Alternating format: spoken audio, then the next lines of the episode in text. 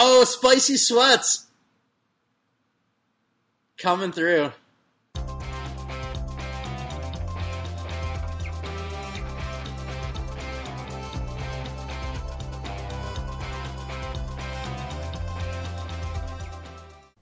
Hey guys, you're listening to Drunken Uncultured. We are a drinking problem masquerading as a pop culture podcast. I'm Lindsay, I'm Stephanie. And we are back for a very spicy episode. This is also our first episode that we're actually recording uh, cross country, too. Yes, yeah. Um, but I think this is something that we've both been very excited for, um, and we keep like alluding to doing this. Um, but uh, glad it's finally here, and this is probably like one of our dream collaborations. So um, keep listening through for an intro because we're just gonna get right to it. Yeah. It's a long episode, Yeah, it, this is a long one, so buckle up. worth every uh, second though. Yeah, absolutely. So the way we always start an interview, even our friends that we've had come on a hundred times, we always make them do it. So we do um, your name, your favorite beer, your favorite piece of pop culture, and that could be anything that you associate to be pop culture, and then a weird fact about you. All right, yeah. All right, cool. Fuck it. Um, my name is Kyle Janis, owner of Soothsayer Hot Sauce. Uh, my favorite part of pop culture is that the second one? You can go with that. The second one is your favorite beer. Oh, favorite beer. Um, favorite beer. It's. Ugh, I hate to be that guy, but it's just High Life. I Hey, drink so much High good. Life now. You're not the first Cheap. person that said that either. All right, good. We got called out on our Instagram for like posting. We did a power hour, um, or we call it. We did a power sixty nine, just sixty nine Nice. minutes. 'cause we're those kind of people. Um, and somebody was like, "Craft beer, not crap beer," and we were like. We're drinking 69 shots of beer in 69 minutes. You're drinking something good that Yeah, can get yeah. Give me. it. Yeah, I'm gonna spend a ton of money So, or drink a, like a what? I'm gonna drink a 10, 10.5 ABV stout. Yeah, Right. get out of here. Yeah. And just get wasted like the first up. 30 Oh, minutes. how do you get alcohol yeah. poisoning? So we're exactly. oh, we're yeah. big uh, All right, High Life fans. Cool. All right, good. So I'm good in good company. Um, uh, favorite pop culture? I think it has to be the KFC Double Down. That's awesome. The K- the KFC Double Down. forgot is, about that. It's the perfect sandwich because it's the most flagrant, like mid two thousands American bullshit. Like, and people still like if you say Double Down, like people know it hasn't been on a menu in a decade. yeah. and it's still it's still with Yeah. us. It's still in my arteries as we speak. I don't think that can digest. It's like the McGangbang. It's like the McGangbang where like you can never once you've heard it or like seen the idea, like it can never Yeah. leave your brain. Thinking of that though, so I remember the Double Down came out. I was in high school, and one of my teachers was like super young and just trying to be cool, and he like, convinced a bunch of mm-hmm. us to skip class, go to McDonald's and KFC, bring the Double Down and the McRib back like, uh, into class.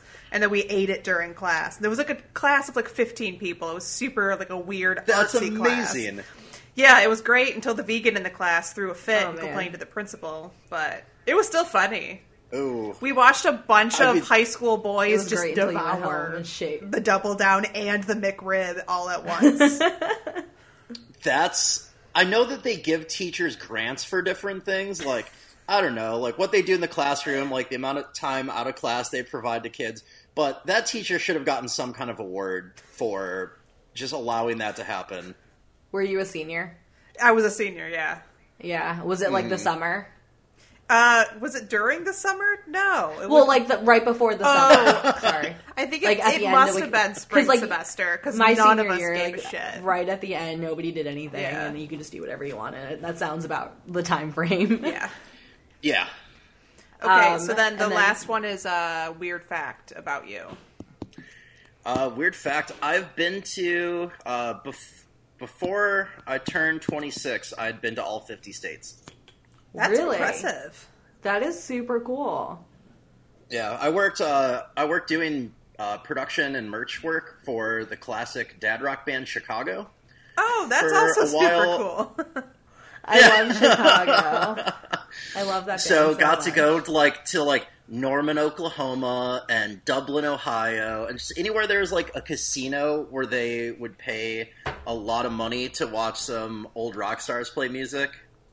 Do you ever have to work Council Bluffs, Iowa? Oh, the Harrah's Casino, Oh, yeah. Council Bluffs, Iowa. You bet, yeah. Um, so I lived in ever- Omaha for six months when I just graduated college, and we used Oh, yeah, to right always river. drive over to go over there. And my one of my friends that still lives in Omaha could hear the music from his apartment. oh, I bet, yeah, because it's like right. It's literally on the bluff over the river, Yeah. pointed out towards Omaha. Mm-hmm. So no, that's that was actually a really cool venue. Um, I saw definitely like N83 the play best of the casinos.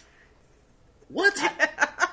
That's awesome. At the casino? Hell yeah. Yeah, it's like an outdoor like amphitheater thing. They played at the casino. Oh, so like not a traditional casino. no, style, and then like Alabama Shakes slots. played there when I lived there. Like it was like big names came through. cool. Yeah, they had like we were the one of the summers that we did like that circuit. We did a bunch of like the Harrah's properties, and we kept we were the show behind Kesha, like for about three weeks, and we would know like, and it wouldn't be every day. But like every other, but we'd walk out like you'd get off of the bus and walk towards the stage, and if there was just a trail of glitter, you knew that Kesha was the last show they had. And this is dollar sign version Kesha too. Yeah. It's like Oh, all yeah. the glitter. Oh yeah. Oh, there was glitter. Like she would steal things from green rooms, and I guess just leave underwear in their place. Like she just she just had a big energy going, and Oh, I I love, love her for it. That is a I lot of energy, and I. I do love that. uh, so let's get into the beer. Stephanie, what are we drinking? So today we, well, all three of us have Begyle beer, actually, uh, because I shipped this to Lindsay as well, so it made it out to San Mateo. Um, we are drinking Scent with Celebration, which is a hazy IPA. And then Kyle, what are I you appreciate drinking? I have the the classic Begyle blonde. Oh, Ooh, what a that. treat! Um, I I don't like blonde beers except for this beer. the the addition Okay. of the honey is really nice. Yeah, it just it's super fresh. It tastes like summer, and that's definitely what's needed right now. That's a good one to do beer mimosas with too. Oh yeah, Ooh, I haven't done. Okay, that's gonna be my breakfast. Stephanie got me into beer mimosas. I thought like the idea was super gross, um, and I think she did it with something with Lagunitas. Um, maybe a a little something, something something. I think is the first Yeah. time we did it. Um, but I've done it with Bla- Begyle Blonde, and it's fantastic. Yeah. So, a good option if you want a beer mimosa one day. I, I appreciate uh, you guys classing up beer mimosas because I spent all summer drinking brass monkeys, which uh, just Mickey's, just Mickey's and orange juice, like the like the like the shitty or like liquor store orange juices, the juice that's just called juice. Yeah. Yeah. yeah. So I'll probably get diabetes, but you know, that's fine. Hey, we're all So, dying um, someday. yep. Okay, so Set with Celebration is a hazy IPA that is made with Sabro, Citra, and Mosaic Mosaic hops. Mosea. I don't know what Mosaic hops are, but Exclusive You- to the Begyle Brewing Company. yeah, You definitely get the mosaic. You get the earthiness that I associate with dirt flavor. So we like to. Um, we have a running joke that if a beer tastes like dirt, it's got Mosaic hops because it's an earthy flavor. Well, we joke that like the word earthy just means it tastes like dirt. Not that the beer tastes like dirt. No. We just like joke that it tastes like dirt. Um, but you get a lot of like the earthiness from it. There's also like a really nice uh, hit of hop. Um, and it's kind of reminiscent of like a West Coast with the hoppy, like resiny flavor. yeah, Um, and then you get like the hazy sweetness. there's a good um, citrus punch to tail it as well. yeah. Yeah. Ooh, that's one of that's one of the few Begyles that I haven't had. Uh, I don't think I've ever tried that one. So I picked it up. I've never like- heard of it. fairly recently actually so they did they've done a couple different scent with blank beers i guess that are different versions of a hazy ipa because Begyle doesn't do a ton a ton of like hazy stuff No. so this has been kind of different for them but yeah Um, you also so the can says um, it has intense notes of citrus, tropical fruit, and a hint of coconut. Honey malt adds a touch of sweetness to round out all the notes like a happy little song, a song about celebrating good times. Come on, this one's set in celebration. Um, I don't get coconut. I just say I was just thinking about that, and you said coconut. I mean, I get Yeah, a little bit of like the um, like the mouth feel of like a tropical beer, but I don't necessarily think I would say coconut. I wouldn't either. Yeah, just off of the way you guys described it initially, that would have never No. came to mind. Um, so do you have three words, Steph? Um, I'm going to say piney, citrus flavor. Well, citrusy. Um, you always pick. oh, are you going to say the same ones? Um, No. and then I was going to say earthy is the last one. Yeah, I would say resiny instead of piney, um, smooth, and then earthy.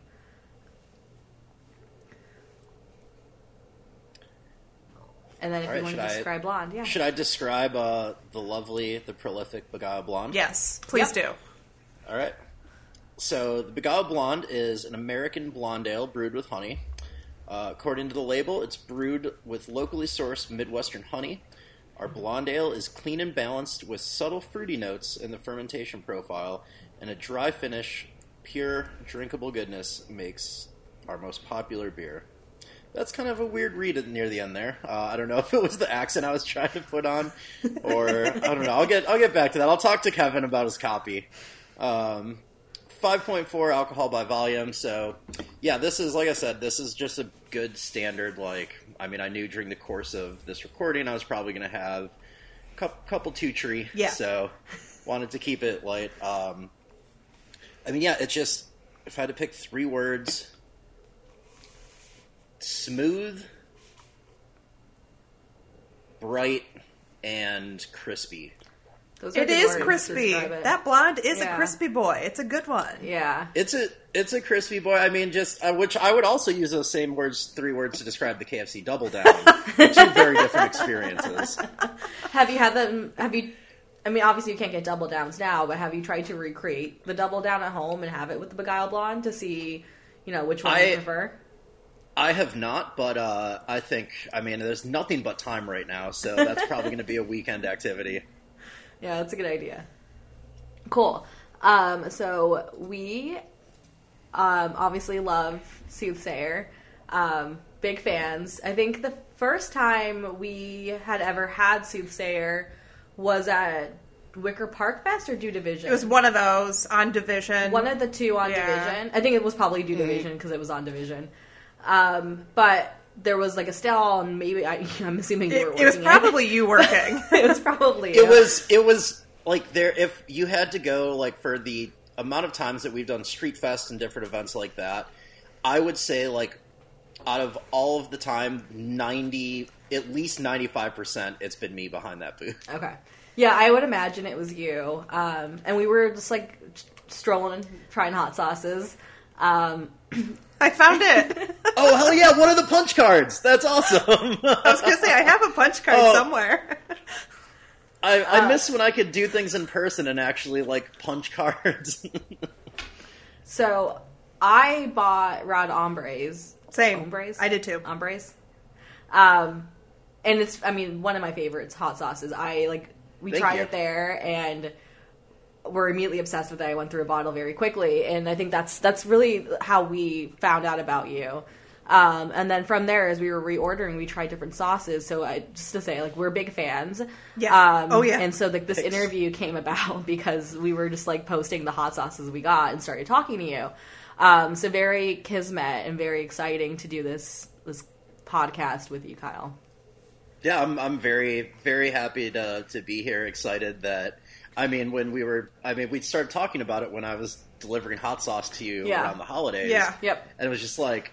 And I like wanted to ask about it, but I didn't want to be like, "Oh, like, I, like you guys have a podcast. Can I be on your podcast?" But I was like, "Like, no, like I really like like because I've listened before. Is like I really like like your guys' vibe. Like it's beer, and like I know that you guys have been involved with like like have gone to and done stuff with like Riot Fest and everything. So like this is a perfect match. Hundred Oh yeah, right. We love Riot Fest so much. um, we're gonna ask about that in a bit too. Yeah. Um, so yeah, I, I mean, I you guys, your brand, um, everything about Soothsayer, I feel like really hits home for us. So that like we we love everything that you Thank do. you. um, like we'll send like before we virtually met. Uh, would send like your posts together. Like when Mm-hmm. you did the drop in December, uh, Steph and I were like talking about the spicy pants that she's. I'm actually, wearing. I'm saying, I'm actually wearing. Yes, that's so awesome. and just like love what you do. Like every like every order I've gotten, I've gotten a koozie, and we both collect koozies like Yeah. crazy. Um, and it's so exciting to get that and like be able to like have a hot sauce koozie. Um, so getting into some of the questions we have, um, I think the first thing that we wanted to know really was like, how did you get started in hot sauce? Um, so as I mentioned in my uh, weird three facts, uh, I used to work for the dad rock band Chicago, um, and that was I did that the summers, like the last two summers of college, and then as soon as I finished up, like I literally I took my last final, and 16 hours later was on a plane to New York to go like start a tour. Um, and so I did that for three three more years after school and just traveled all around the states and like I mean just middle of nowhere places and like we stop at a truck stop it's like oh they have some hot sauce that was made in like Norman Oklahoma like and so I would do that and steal hot sauce from catering and got to travel abroad and would pick up like weird European hot sauces which uh, I will just put out there right now. At least at the time, there were no good hot sauces in Europe. Everything was horrible. Uh, Very vinegary. did- huh? Is it very vinegary? It's very vinegary, like very bland. There's not Okay. much heat to it. Like it's like if you've ever been to like a steak and shake and they have the little thing of like the peppers in vinegar. Yes. That, like it just Doesn't taste like anything, That's yes. that's exactly I, it. I'm glad you said that because I've tried those things in Steak and Shake and did not understand what they were supposed to be. Other than I straight definitely think. I ate one of those peppers like straight out of there. 'cause I It's was like sports Same. pepper just in vinegar, but Yeah. like uh, there's a point where like the sports pepper doesn't have any heat anymore because it's just sitting in vinegar. Yeah, I was just like, who who's that for? Like, who's who's that trying the to people impress? that are regularly going to Steak and Shake. That's who it's for. That's that was me in That- college. Um, Frisco Melt. see, I got to like, oh, the first I steak and shake rules. I, I have, oh, I have love Steak no, and Shake. They're hot sauce. I have no hard feelings about steak and shake aside from the weird peppers. Yeah, just the weird peppers. Everything else about It's there the is Frisco great. melt. It's like a killer. Such a great combination of flavors.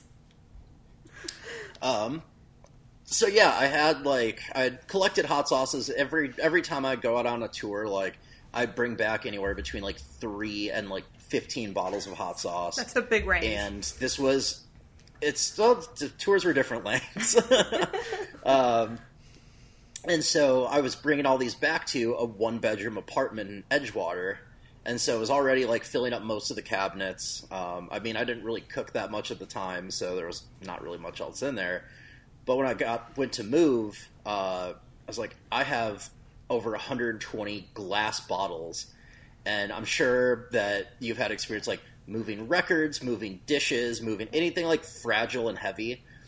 And so I wanted no part in that. So I lived across from the Mariano's on Foster and just every day after work picked up a cheese pizza and went home and grabbed a dozen hot sauce bottles and sat down and was just like, all right, what like if I if I like it, if it's good, I'll toss it in the fridge or toss it back in the cabinet and go on like otherwise it's not worth the hassle. And over the course of just like boot camping myself through hot sauce for about two weeks i actually had a palate for it. Like i kind of knew looking off the ingredients like oh i think i'm gonna like this or i'm not. And that just really sparked my curiosity of like how do you make hot sauce? Like i know i like this. Like i just want to eat this and mm-hmm. not have to worry about wasting money or wasting food. And so i mean just the real the real story the the story I tell at Do Division and Wicker Park Fest to the mid thirties moms was a very different one. But I just got high as shit and googled how to how to make hot sauce and just like sat there and like looked at different forums and everything. Like this this company is founded. It's a idea.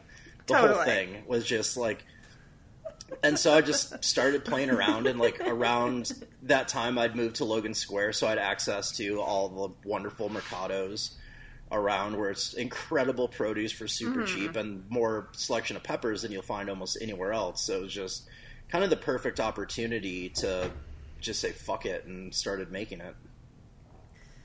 That's a really good um, origin story. I know. I love the origin story. Got bit by a hot sauce spider, essentially. um, that's awesome, actually. So that kind of we have a few questions that were initially in the list, but that like leads me to the question that like a different one um, is um, my favorite thing, and I think Stephanie's as well about your hot sauce is that like one, it's not insanely hot, even though we both love like ridiculously hot, like melt off our face hot sauces. But it's got so much flavor. Oh, 100%. And I think that's the reason we love Soothsayer so much is that like beyond the hot, there is also like these little um like snippets of different flavors that you get from it. And like I don't care for a hot sauce is just hot to be hot. Like I want it to taste delicious. Um so like where do you get some of these ideas for like different flavor combinations? Like you have a strawberry lavender hot sauce, you have like a curry habanero hot sauce and a ginger hot sauce. Like how do you come up with these ideas that like work so well together and then manage to make it hot but still keep those um, little like the flavor attributes for it? So it's funny that like you mentioned those three exact sauces because they actually it's I mean it's a good it's a good that it all kind of like those are ideas that work together because they all came about in the same way. So the ginger habanero we did with the band Make War from New York. Uh, the mango habanero we did with Jeff Rosenstock, also from Brooklyn. Uh, if Jeff is listening, hi and I love you. If Jess, Uh, if Jeff is Jeff's- listening, hi, and I'm gonna- love you. Hi, and we love you. I haven't, doesn't I haven't listen, talked to but him in over a year, Jeff. but I'm just going to be like, just please listen to this. Please Um, tell Jeff that we love him. I will. I, I Jeff, will we love that. you so much. Just the best. Uh, no Dream album of the year 2020, hands down. Um, and then the Strawberry Lavender we did with Turnspit uh, from here for their LP release, and so like when I when I started the company, and you can kind of see it if you look at our website. There's only three sauces on there that don't have another name attached to them, and those are like what I made in like high to my mind in the kitchen in Logan Square, just like with random produce that I got recommended from. Like I didn't know what a Manzano pepper is when I used it as an ingredient, just because like one of the dudes at Tony's recommended it. Ah, But Tony's. all of those other sauces, Tony's and Ah, Logan. Tony's. um, but like when I talk to Make War, they're like, we love ginger. We want it to be a ginger hot sauce. When I talk to Jeff, he said like, I love like, I was like, what spicy food do you like? He's like, I love curries. Like, I love Asian spicy food, and that just kind of came in because like I had wanted to do something in that realm, and I also have. Uh, my friends Sean and Chelsea, they run LFK Spices here in Chicago um, and they have an incredible curry blend. And so, like, I'd always wanted to work using some of their ingredients because I've got to know them; they're great people. And so that just worked out. And then Turnspit, uh, Jillian was like, "We like lavender in a hot sauce," and that was just because I'd known Jillian and she'd talked about wanting to do a hot sauce for a while, and I was like, "All right, cool. Like, you got an LP coming out. Let's do it. This will be great."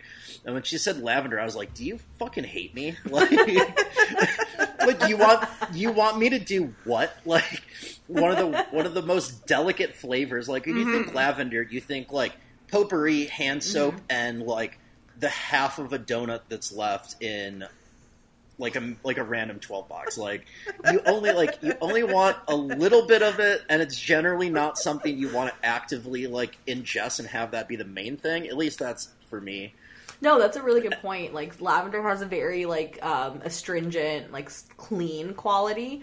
Um, to bring that into a hot sauce is just wild because it's obviously not. It's like the opposite, you know. Honestly, when I think Uh, of lavender, I just think of that time we were in Canada and you bought like a butt ton of lavender at Bulk That I, Barn. I never used. We, we made lavender simple syrup at one point, but then you still had like Yeah. half of the bag left because we just got like, really fucked up in. Canada, and we're like Bulk Barn Oh, yeah. is the best, and we bought I a ton bought a of pound awesome. of lavender for like ten dollars and never used it.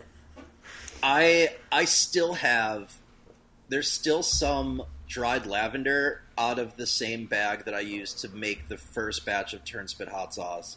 I've used the same bag of lavender for shit like three years now. So like It's lavender lasts. Yeah, it does. Yeah. yeah, it's very pungent. I don't have that Um, lavender anymore. Well, you've I hope- I moved twice since we bought that Yes. lavender, so it makes sense it did not last through two moves. yeah. If you did move, especially two moves, one being like out of the city, and kept that lavender, actually, I think I, re- I respect that move. That's no, I'm the kind of person that like whenever I move, I like evaluate what I have and decide if I want to keep it or if like if I haven't used it, I will throw it out and then 2 weeks after I throw it out, I need it. um so like I'm literally the or like donate it or whatever, like I'm the kind of person that just cleans house and then immediately needs whatever I just got rid of. Um so I think I probably got rid of that lavender. I got rid of that lavender in 2018. I think you got rid of it when you moved from Lakeview to Wicker. Yeah.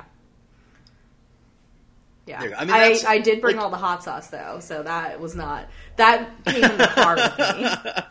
Uh, So during your December restock, I think I bought like eight hot sauces. I bought one for Stephanie as part of her birthday gift, and actually I DM'd you about this. Um, and this is like the first time we talked because I asked you if you were bringing back Malort face because I wanted to give her a gift of Malort face Mm-hmm. for her birthday. And uh, you were like, "Yeah, actually, it's coming back. Shh, don't tell anybody." Yeah. Um, and so I DM'd her and I was like, or I, ta- I didn't DM her. I texted her and I was like, listen, you're gonna see this. Don't buy it. I don't want to tell you where I'm getting you, but obviously, like, you're gonna buy it if you see it. So, like, just don't buy it. Joke's Um, on you, I bought myself one anyways, so now I have two. I have two as well. um, so you talked about the collaboration aspect. Oh, um, also, I wanted to say before we move off of this topic, you mentioned the three hot sauces that are not um, like a collaboration, and those are Omen, Harbinger, and Perdition, correct? yep. So, um, just for anybody listening, if you want some hot sauces, I mean, just look at the entire catalog because they're all Yeah. fucking fire. Oh, yeah. Um, but those are the three that he mentioned, that, that Kyle mentioned, that are um, non-collaborative.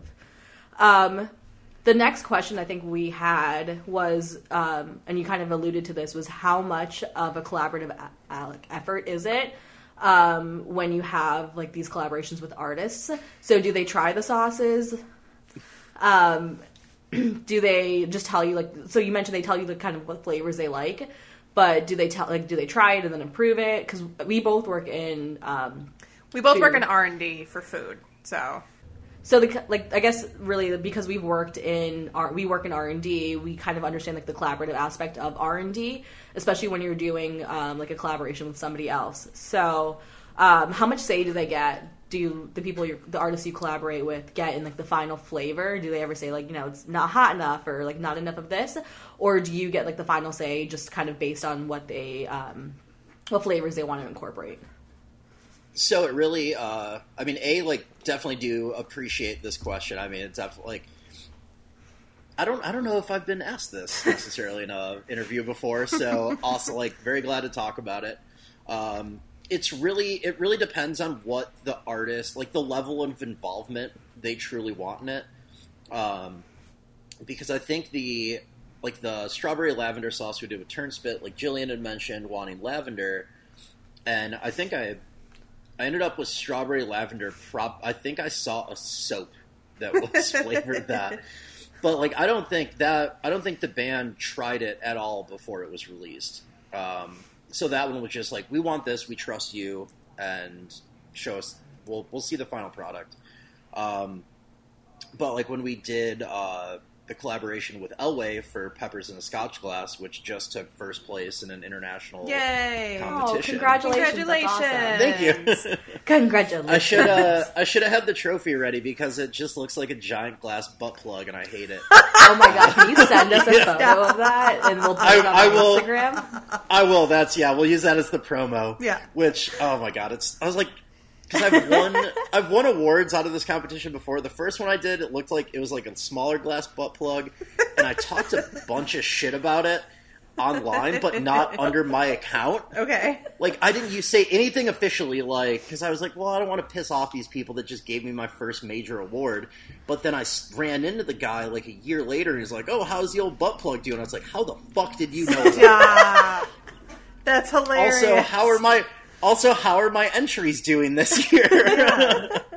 I wonder if the, well, it might be like a joke because like hot sauces when they run like when you have too hot of a sauce and it runs through you, like it's like plug it. Stop. I, had I not wonder even if it's thought like a of that. joke. I hope. I don't think this guy was playing that like three dimensional chess to like to be like this is this will be hilarious and like people think it's weird. No one will really talk about it. Like I don't think he's sharp enough to have accomplished that, but I really hope that that was the case. Um, That's really but funny. yeah. Oh, aside butt plugs aside, um, when I when I was doing the Elway project, uh, their bass player Joe, I met him through the punk scene here, like out of Quenchers and Crown Liquors. R.I.P. to both. Oh, R.I.P. Um, Crown Liquor. I love that. I love Crown Liquors. Yeah, two two big two big holes in my heart. Uh, probably better for my liver and wallet, but I I'd rather the opposite. Um, so Joe actually has made his own fermented hot sauce by himself for years, um, and so he really like we went from like we met and talked about it. We did test batches together. Like that was like the artist was there every step of the way. Um, he actually has his own hot sauce company now called uh, I think it's Joe and Marty Hot Sauce Co. Which I found out that they wanted they designed the label and then they realized they ca- should have called it Joe and Marty's Hot Sauce Party. And I'm really petitioning. That's so that they, good. Oh, Rebrand. Like, Yeah. I even want to like I will pay for new labels for you guys just to do that uh, Yeah. because that's what it needs to be. Um, so yeah, it's really it's really all over the place. But we'll usually do like collect some information, say like, all right, great, I'm gonna test like test out a recipe, and then usually I do two or three different tests on the original idea. So playing around with like level of complementary produce, mm-hmm. whether that's like fruit like strawberry lavender or like how much mango do I need in a mango curry to have the mm-hmm. mango come through. And then play around with curry blends, play around with the pepper levels, and usually I'll present two to three different options because they're all they're close but differentiated in enough of the category. So it's pretty much like one control and two samples, mm-hmm, mm-hmm. and to see like what they gravitate towards, and it's usually usually it's test batch two or three samples, and then we'll have an idea of what the final product would be. Mm-hmm. So not a ton of iterations from there. So- No, generally generally within three attempts, we'll have what will be the final product. Man, that's faster Um, than we do which- product development. same. Uh, though ex- the only exception for that would be the Malort hot sauce, which took 13 versions. it's so good. So those 13 versions definitely pay off. so I have was not it was tried worth that. it. Um, Lindsay! which I have so many hot sauces open. Um, but There- yeah, we can no- do. no shame we in have that. a plan for something later um, that we can we can do. um, Cool. That's super cool though. That that you know it kind of depends on who it is um, for the level of collaboration. Before we get off Um, collabs, I do have to af- ask a selfish question. What's it like working with Jeff Rosenstock? He is a super nice guy. Um, we were so I've wanted ever since I started the company. Like I didn't, I didn't go into this thinking I was going to do band collaborations. So like a lot of the idea and like what got kind of the push to go from like making it at home to like I just want to open a business was like going down to Fest in Gainesville. And seeing like so many different Lindsay! independent artists, like really That's Lindsay really went to college in. Gainesville, so Oh, how, oh yeah. Yeah. So yeah, just when when the black shirts take over for the weekend, um, You buy a lot of So- PBR. uh, more PBR sold that weekend Yeah. than any game day uh, I- for Gators. I used to work in like a higher, not super high end, but like a nicer restaurant. Um, and they had a location downtown. They're like, this is the only time I'll stock PBR in this restaurant. And like, you, they just sell it to people walking down the street. Fest in Gainesville is wild. And like, you wouldn't expect a town like Gainesville at the time. It's like kind of up and coming again, but um, you wouldn't expect a town in like Gainesville to have like a huge, huge punk festival that is like Yeah, it's, countrywide. it's wild. Yeah, Like I, the first time I went down there, I was like, "How is this here?" yeah, Like, because nothing about it. Because you know, like you walk into bars, like I mean, cowboys. It's literally the punk punk weekend at the cowboy bar. yeah. Um, it's just yeah, it was wild. But so Eight like seconds. that, that It was a used to be big one. And then Seconds. as soon as I like after we sold at Fest the first time, I got approached by so many bands that wanted to do collaborations. Mm-hmm. It was like, oh well, I've never considered this before. Like, I mean, I just I just bumped into what had become the crux of our business. yeah. Um, and so as soon as like that became an idea, I was like, I want to make a hot sauce with Jeff Rosenstock. I was a huge bomb the music industry Oh, fan. yeah. Like me and friend, like Yeah. me and three friends road tripped to New York City to see the last bomb shows. We drove because two of our friends wouldn't fly, and we're just like, all right, fuck it, we're still gonna go. Uh, but I I got to work with Jeff because I asked a bunch of people to bug him on Twitter. oh my god! So if we bug him on Twitter, he might listen to the podcast. it's it, you know what it worked before. Uh, Listen, I, just, like, own enough woke of up his one- vinyls. The least he can do is Oh my listen to my God. Yeah, podcast. same. Between Um, that and that's Antarctigo awesome. Vespucci, ooh, I've got everything. And Oh, his yeah. solo.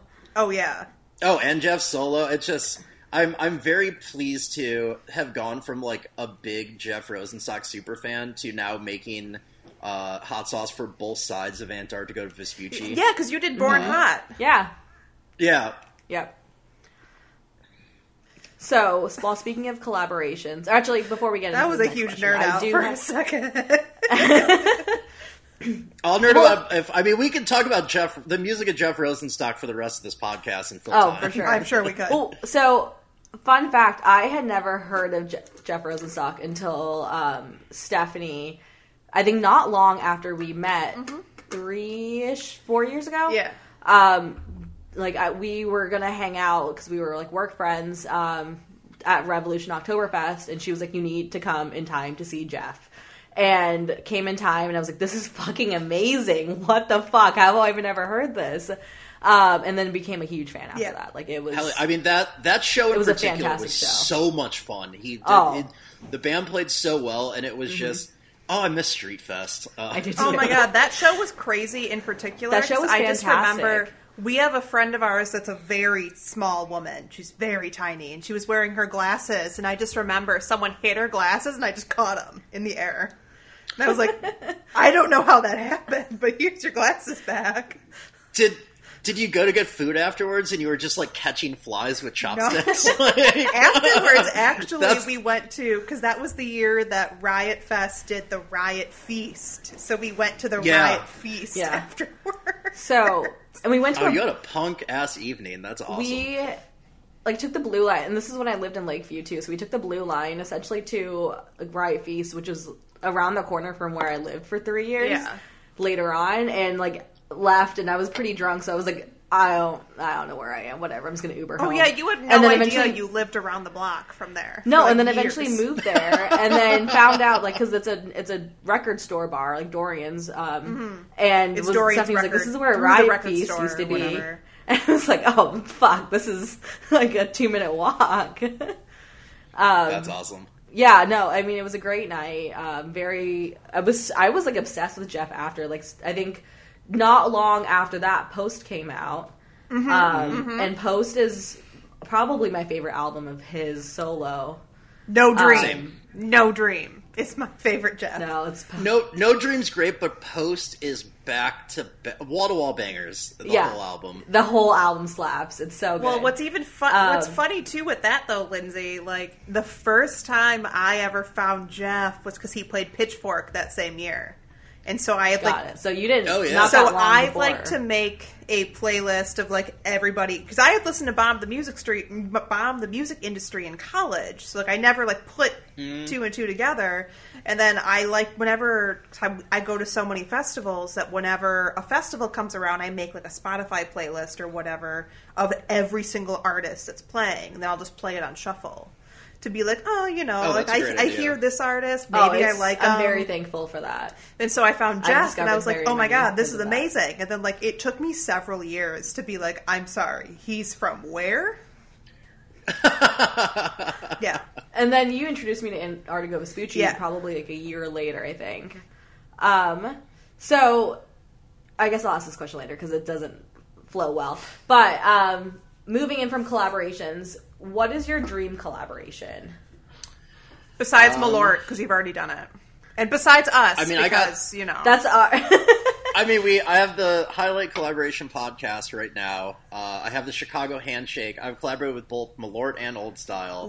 Wait, when did you Um, collaborate with Old Style? So uh, we've done hot sauce. This will well, it would have been the third year uh, for the Old Style. Old Style now just Chicago Pizza Summit. Oh, Oh, yeah, yeah, okay, yeah, okay. okay. I don't think I don't think I realized that was in collaboration with Old Style too. Like, Yeah, so we uh, the most recent batches of it. Uh, I mean, anything in the last like, I mean, since 2019, um, we pulled the branding because the uh, person who invented it, Anthony Spina, he was the brand manager for Old Style and left them. But still, like, I mean, the Pizza Summit was his baby, and uh, they quite foolishly just were like, "Yeah, okay, whatever, you can have that." Uh, got it. like yeah whatever no one's no one's gonna care about this if old style isn't attached to it then he sold out two sessions at theater on the lake in 2019 Yeah. so uh, but yeah the the original branding on it was all old style it's brewed it's made with old style beer Oh, That's really? super awesome. I so my first two years here, I think I was obsessed with old style, um, and then move. Well, it was Hamm's, and then old style, and now it's just straight up high life because I can't get old style out here. it's i mean just it's a way to progress through midwestern shit beers Yeah. yeah. Well, it's there's something about the Midwestern shit beer that's so delicious too. Like it's so good like like a lot of people just drink shit beer as Bud Light, but the Midwestern shit beer is like a different tier It's of so like, good. shit beer. It's so flavorful. It'll still get you fucked up, um, and it's just like light years beyond, um, like glow like global shit beer. yeah oh yeah i have i have no time for like i won't even shotgun bud lights at this point like i just have oh god, just that's Stephanie did. just no I didn't shotgun a Bud Light. No, I was gonna say, thought- thinking of Oh, shotgunning, no. I shotgunned. I So shotgunned on Coors Light. Christmas, I shotgunned an Escapist by Temperance. jesus really Yeah, oh Um, you're braver than i it was not. Fun. there are like it's funny how like beers like that just kind of make me gag a little bit like things like bud light i think when i was when we went stephanie and i went to see radiohead and i had bought like a green line um no uh goose island ipa and my now ex bought me like we had separated whatever and he had gotten me like a stella and i like was gagging as i was drinking the stella because i had given stephanie my goose island. It's like it's fine i won't make you drink this. It's it's, It's so gross. Bad. like there's some there's some beers that are just like not good Stella's rough. When when I was touring, uh, that was on our bus rider for the longest time. We'd like every show we get like two cases of Stella and two cases of Sam Adams. And I was like, these are the worst of each category. Yeah, Like, they really are. i agree i would agree yeah. I mean, that's what happens when you have fifty five year olds making Yeah, that's rider fair. lists. That's fair. okay so going back to the question i had because we never Oh yeah, answered so so Dream dream, collaboration. dream collaboration. uh, off of that tangent I mean, I think at this point, like I I do feel very lucky to say like most of my ideal collaborations I've already been able to do. I have uh, I've one in actually two in the works right now that have been on my list for a while. Um, well excited to see that we'll buy it I don't. Uh, I probably you don't no shouldn't. no don't say Yeah, it if don't you say don't, it. Yeah, if I- you don't I- want I- to say it, I- don't no say big. it don't say it I we'll buy it want to- I want to real bad, but like I can't right now. Uh, but I think if I had to choose one, it'd have to be Every Time I Die. I fucking love that band so much. I haven't like, thought about that band got- in a long time. i haven't either i haven't Uh, either. I, I have a ticket to their live stream event tomorrow night. It'll be the first ticketed live stream I've done since all this shit started. Uh, I I love everything they do, and yeah, I just like want to do the collaboration. If anything, just like hang out and drink with those dudes because I've yeah heard nothing but good things. That's awesome. Um, well, I'm very excited for you to launch these two upcoming hot sauces, and we will be buying the shit out of it because a mustard based hot sauce sounds So, delicious. Lindsay, this leads me to ask you a question now. If you could make a hot sauce in collaboration with anyone besides me, Harry Styles. Harry Styles. That's a good answer. no, I'm kidding. That's a good No, answer, though. Yeah, you That know is I a good answer. That would I- sell. Well, we joke about the fact that like I I sent to Stephanie a text at like it was ten o'clock my time at midnight her time, and I was completely sober, and I was like, I have a crazy confession. Um, sometimes I cry when I think about the fact that Harry Styles is out there living his life and he's not dating me. sober, sober. This happened. Yeah, oh, 100% yeah, sober. 100%.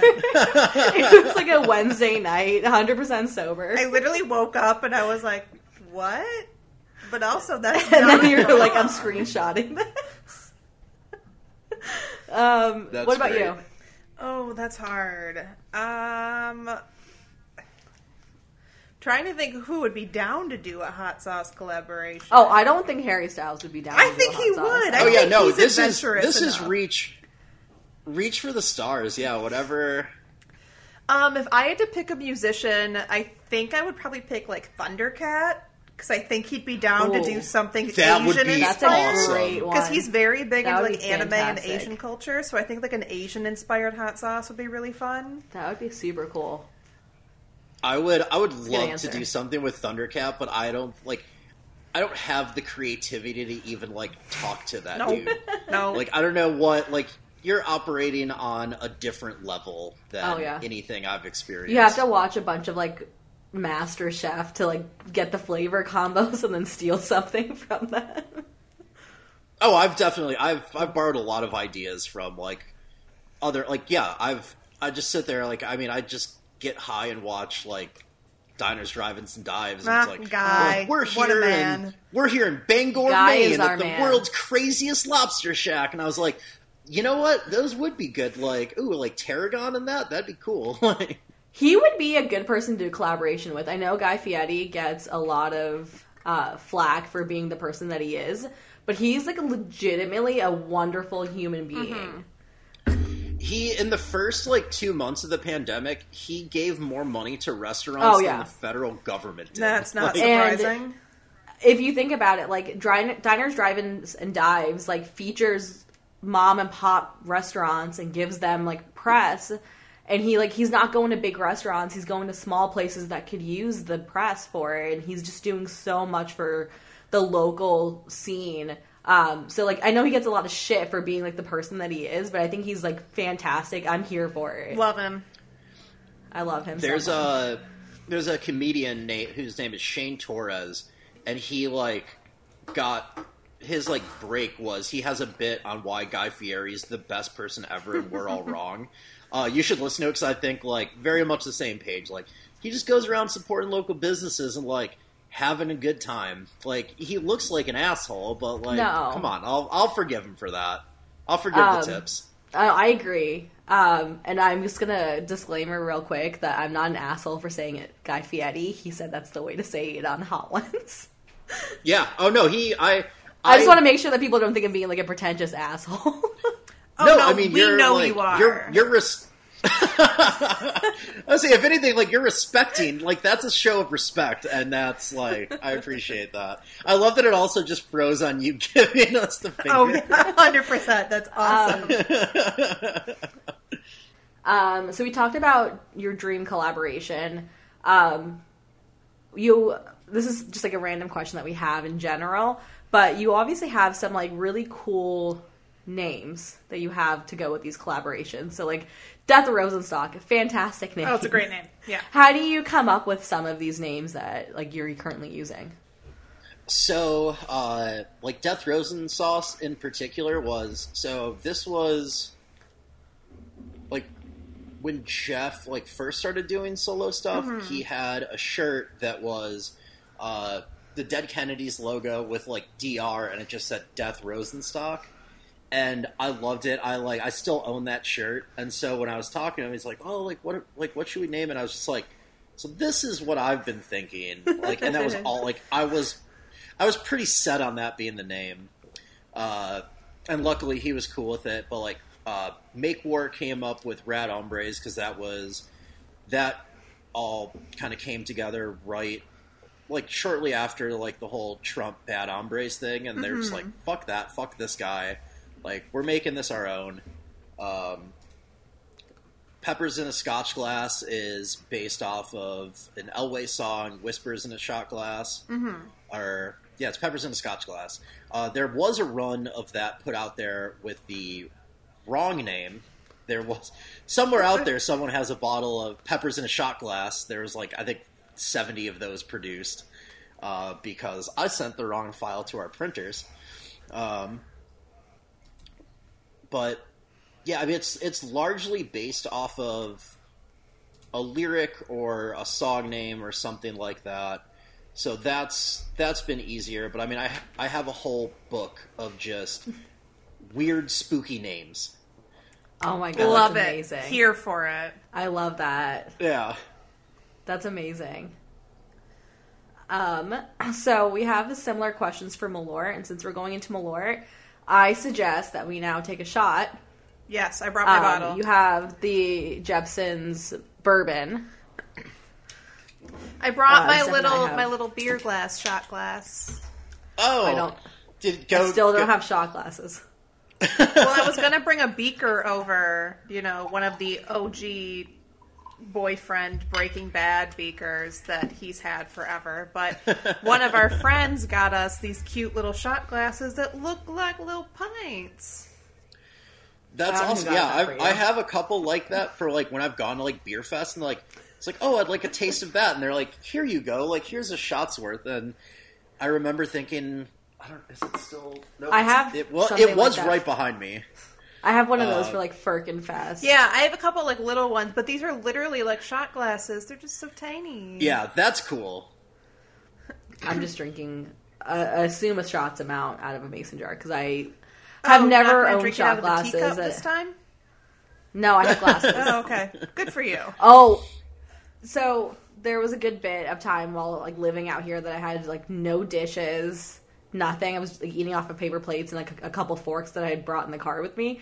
Um, so I was drinking beer out of a teacup, and like I was, we were on video once. She was like, "I thought you were drinking a beer," and I was like, "Oh no, I am. It's just in this teacup." Um, I Uh, posted that's the. fan- that's fancy as fuck I posted that photo to our Instagram page of like the Yep. teacup with the magnolia beer. But let's do the shot of Malort, Yeah. y'all. Cheers. All right, cheers cheers.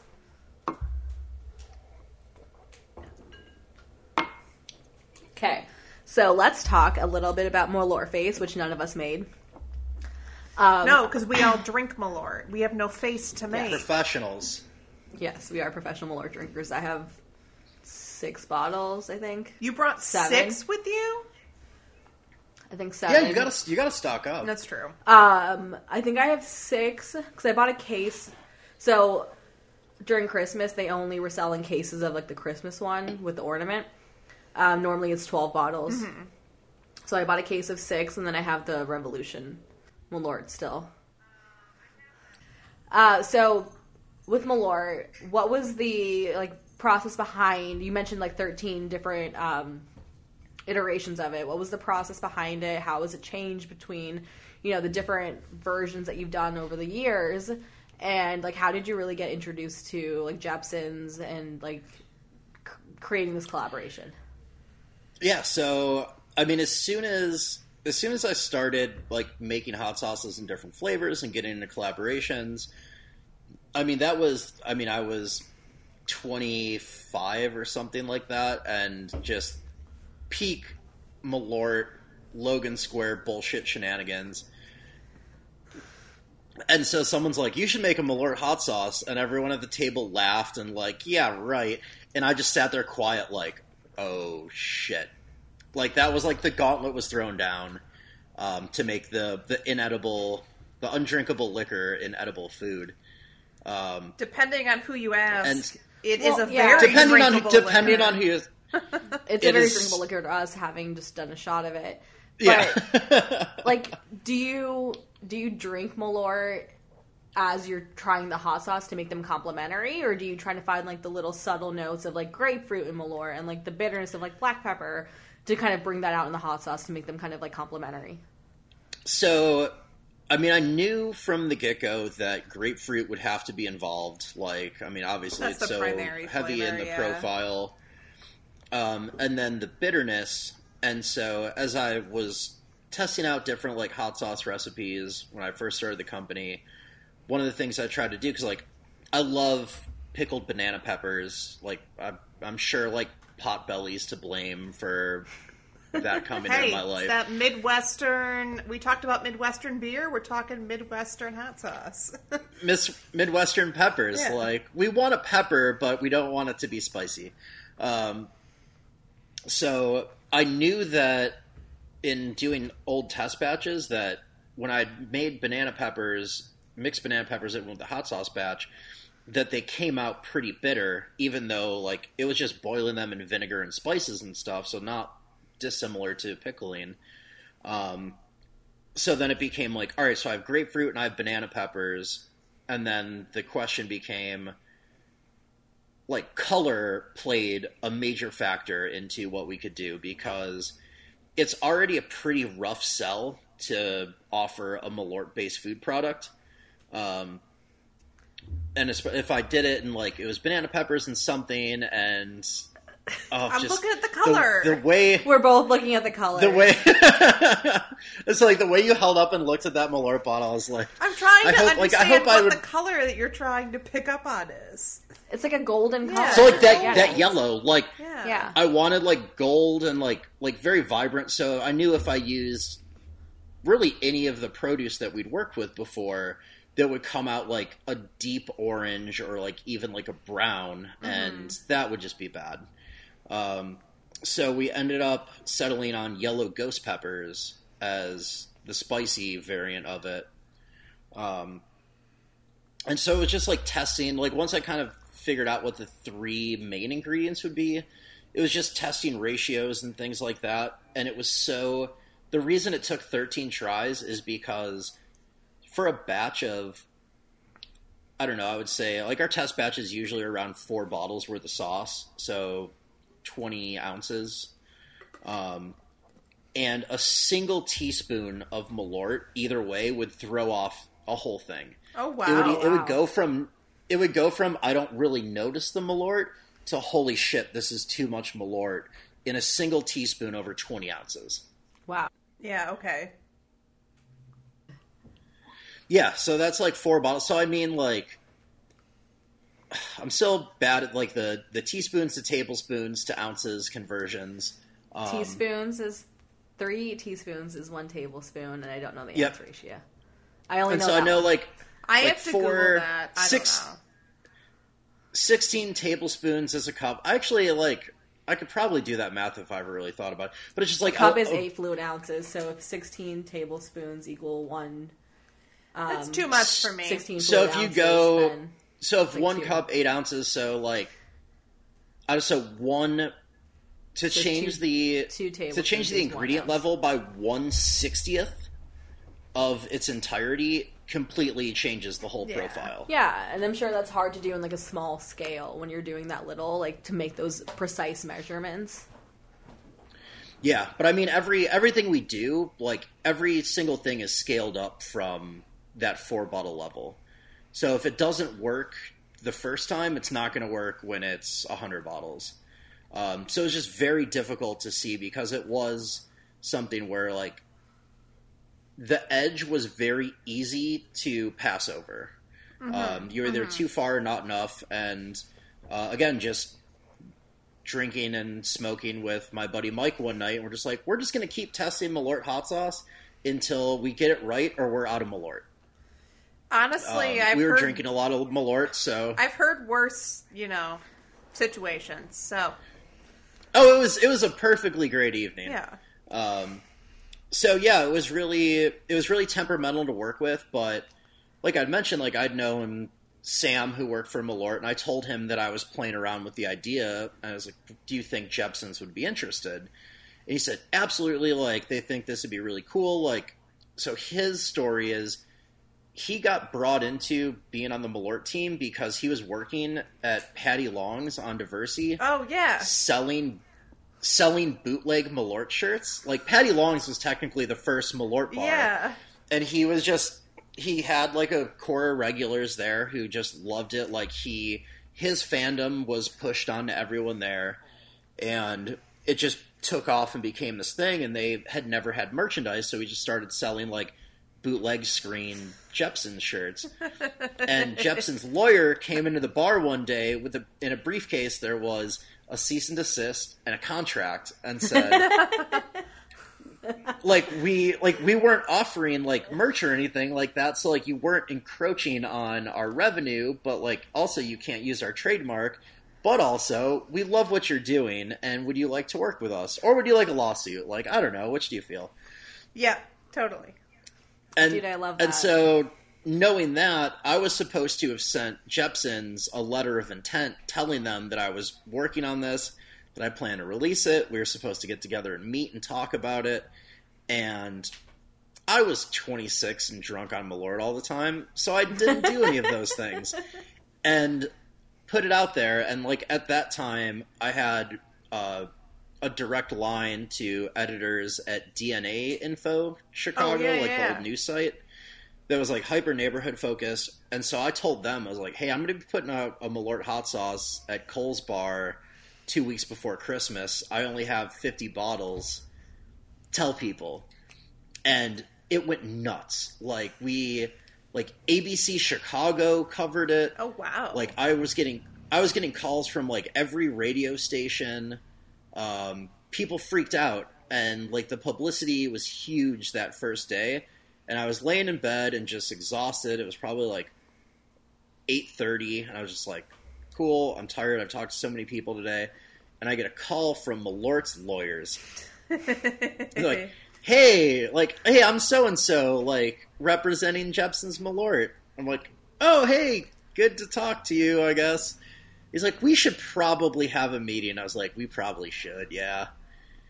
And uh, I got called into their downtown legal office and just like in an official boardroom and brought some hot sauce and they went and got some Tostitos and like like we want to try this and it came out at the end of the meeting like we wanted two things we wanted to try the sauce to see if it was good and we really enjoyed it and we wanted to see if you were a douchebag oh. and i was like and because this is like the the law firm was like something like Daley like the name Daley Oh, was yeah. mentioned of that which is like Yeah. huge sh- like chicago political capital. So i was a little nervous. And then when he said that and he paused and i was just like is this a fucking tv show? Like did he just dramatic pause me? And i was like well am i a douchebag? And he's like no i think you're really nice. I'm like thank god. So we don't think you're So- a douchebag. So that day, I got a contract instead of cease and desist. Very nice. I think that's. I mean, that's a really cool. That's really cool that Malort like was happy to collaborate and like the stories that you've mentioned that, that they like one did not understand like that they should be branding. Yeah. Um, and like the the hype behind Malort because you mentioned that like you didn't think it was gonna be a thing, a big thing doing a Malort hot sauce, and like you're obviously sold out now, and you've been sold out for years after doing this, Yeah. and like Stephanie and I when we first discovered you, like went on your website a couple days after and was like they make, you know, Suzanne makes Malort hot Yeah. sauce, and like constantly we're checking over the years to see if you were making more, and you never were. Um, so I feel like it's like this like hype hidden release that you do um, that is fantastic.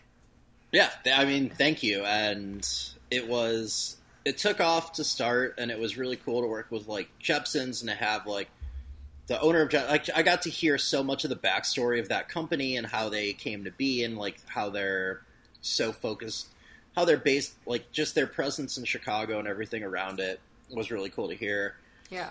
and then I mean, I was kind of nerve like once CH bought Malort, and brought it back to Chicago. I was like, all right, cool. Like, this is great. They're bringing Chicago's liquor production back to Chicago.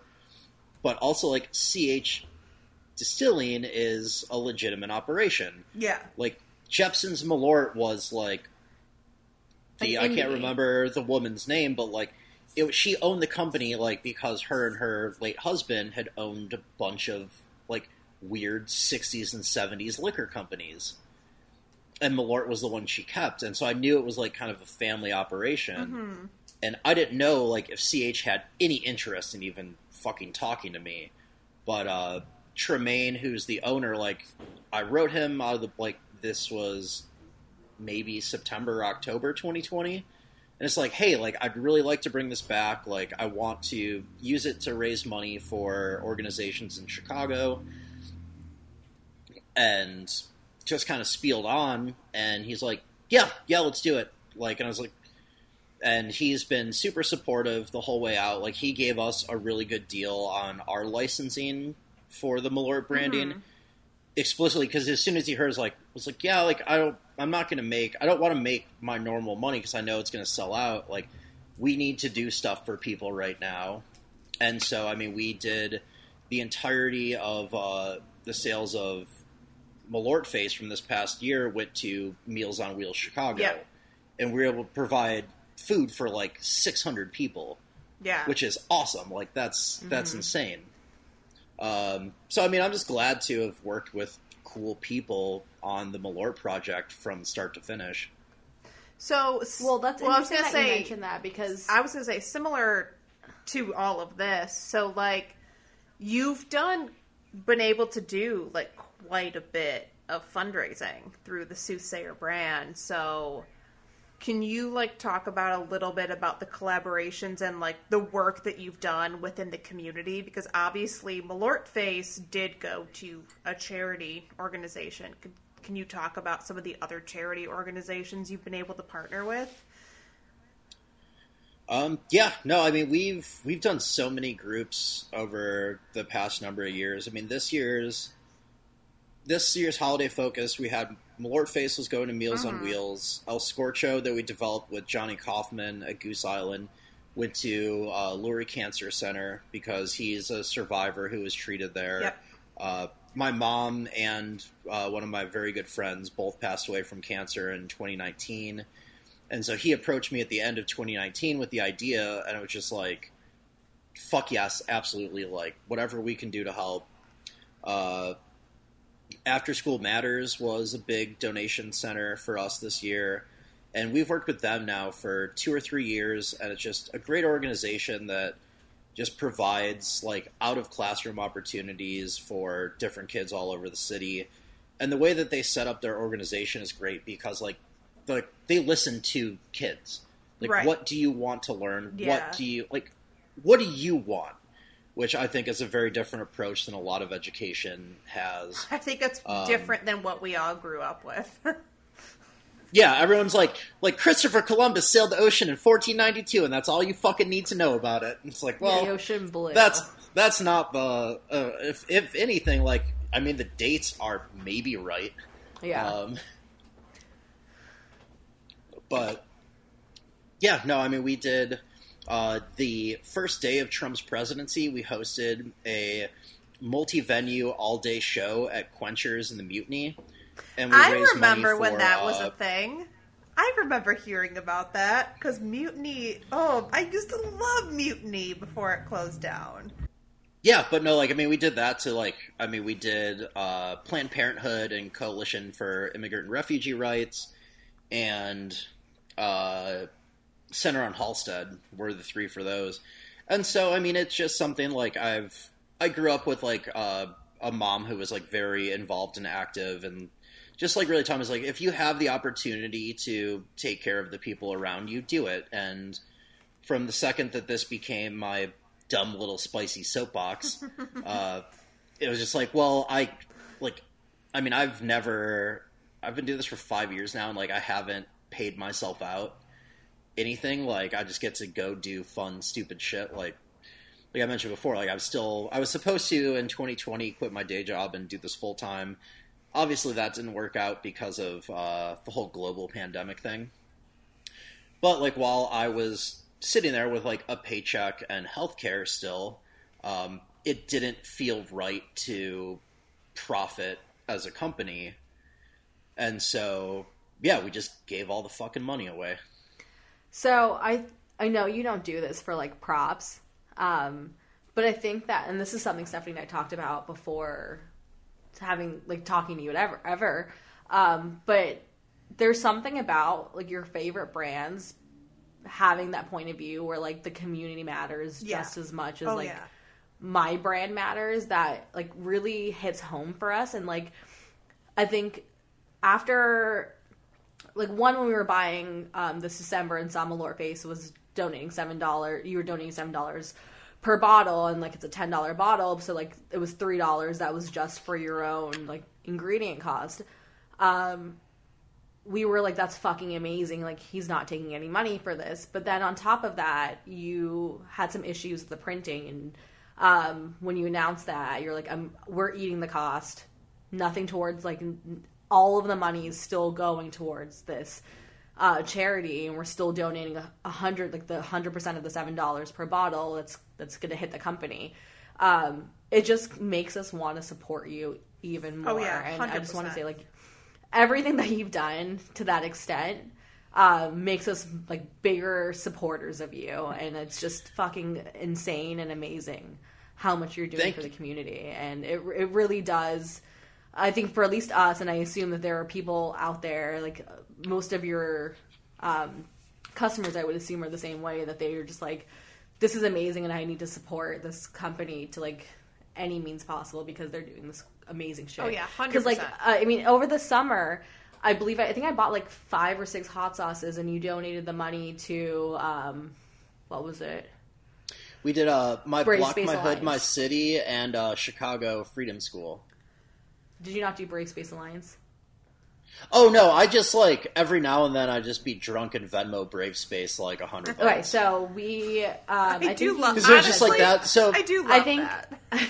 yeah. So I, I think that like I mean we bought a bunch of hot sauce this summer because you were doing a lot for the black community and a lot of like really super local um, charities that were doing really good work for the black community in Chicago and then like outside of this podcast just want you to know like all of that means so much to us and we're so happy to support you like Oh, yeah, also get amazing 100%. Product but like because you're doing such wonderful shit for the community it just makes us bigger supporters Well, I mean, I I wholeheartedly appreciate that. I mean, too, like the label thing, like that was one of the fucking most stressful weeks I've ever had. Because I mean, it delayed. Like we had we had more orders between like between Thanksgiving and the end of that weekend online than we'd had in our first three years operating a web store combined. And all of a mm-hmm. sudden, it's just like, oh, I have to delay this fucking product for everybody, and so it's just very stressful. But the whole like that was a non-decision decision. Like it was just like, well, I'm not. This sucks, but like this shouldn't take away from what we're doing for these groups. Mm-hmm. And just, I mean, we've done a lot over the past couple of years, but like this year in particular was just one like because we Soothsayer hot sauce doesn't exist if I wasn't involved with the punk community and I didn't have so many people like really have my back from the get go and like I'm as you've both seen like the punk community is very like community oriented outside of what our own little bubble is. Mm-hmm. And between that and like my the way I was brought up and like again to have a wonderful mother who is very focused on like who like we're good. Like we don't need more. Who needs what we don't need or like what we don't absolutely need right now? Um and so as soon as like things came up this past year like i mean the start of the pandemic was like all right well we're just going to give all our money away to the restaurants and venues and bars that have done us well. And then when protests started up it was like i to go out there and sell a hot sauce while everything is happening like i'm not i'm not obtuse in the fact that like i'm a polish white kid from the midwest like mm-hmm. my culture didn't put fucking anything towards hot sauce and just like i mean yeah you just have to no no business exists in a bubble where it's just like I'm cool and this is what I'm doing. Yeah. Like nothing happens without community, and we just want to try to make our community stronger and more cohesive, and just I mean let people know that like other we give a shit. Like Yeah. I think that's very evident, like without a question. thank you. So I know I said I haven't tried Malort sauce, so I'm gonna try it right now with you. guys. Oh shit! Ooh. Well, so I don't think we're not gonna have time for this, but we had on like the list of things that we could potentially do. Um, we the, the two of us have three. I have of a your hot spoon as sauces that are well. The same. And a hot. Um, Oh, a little taste testing. yeah, so we're gonna do a taste test, but I don't know that we'll have time for it. Um, just because If we're there's running if there's one but- to taste test, uh, the Malort one is it. dude, I um, so the first thing I noticed about the Malort hot sauce is that it's like your hot sauces are a little bit more like thick. The Malort's a little bit more liquidy. How many C's? Not that like I mind either way. How many C's? Um, the normal hot sauces are like four C's. yeah, thick. they're thick. Oh, we we like to have some thick boys. Uh, Oh, as I do as a like- thick ooh. as a thick boy myself, um, like to keep it on brand. Uh, but yeah, this. I mean, like I said, the way that the way that You it worked that out, like banana peppers in here, right?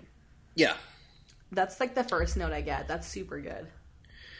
So it's like you get the banana peppers, and then you get the Malort taste, and then Mm-hmm. the ghost pepper heat kind of finishes. And so then it's again, weird, ac- like acidity from the grapefruit. Yeah. Mm-hmm. That's really good. That's really fucking good. How have you not you. used this No, it yet? just- Lindsay, I use it on everything. I have like ten hot sauces open I have 12. I because I'm using this boy on everything. I am too. I've And I got, use this I've got this on- one handy. I use this I've boy got on this one pizza. ha- handy. I've got uh, I this go one through handy. this so quick. So Death Rosenstock, I or Rosen sauce, I think I go through a bottle like a month because I just pour. It I've on also pizza, got 'cause it's my, uh, amazing on Hell yeah. I've got my typesetter number five. Omen. yeah. Omen, I go through a bottle. I've got my like, if I'm Decay. tacos. um, for Omen, I go through a bottle pretty much a taco night. Um, that Malort face is probably the hottest one I have from you.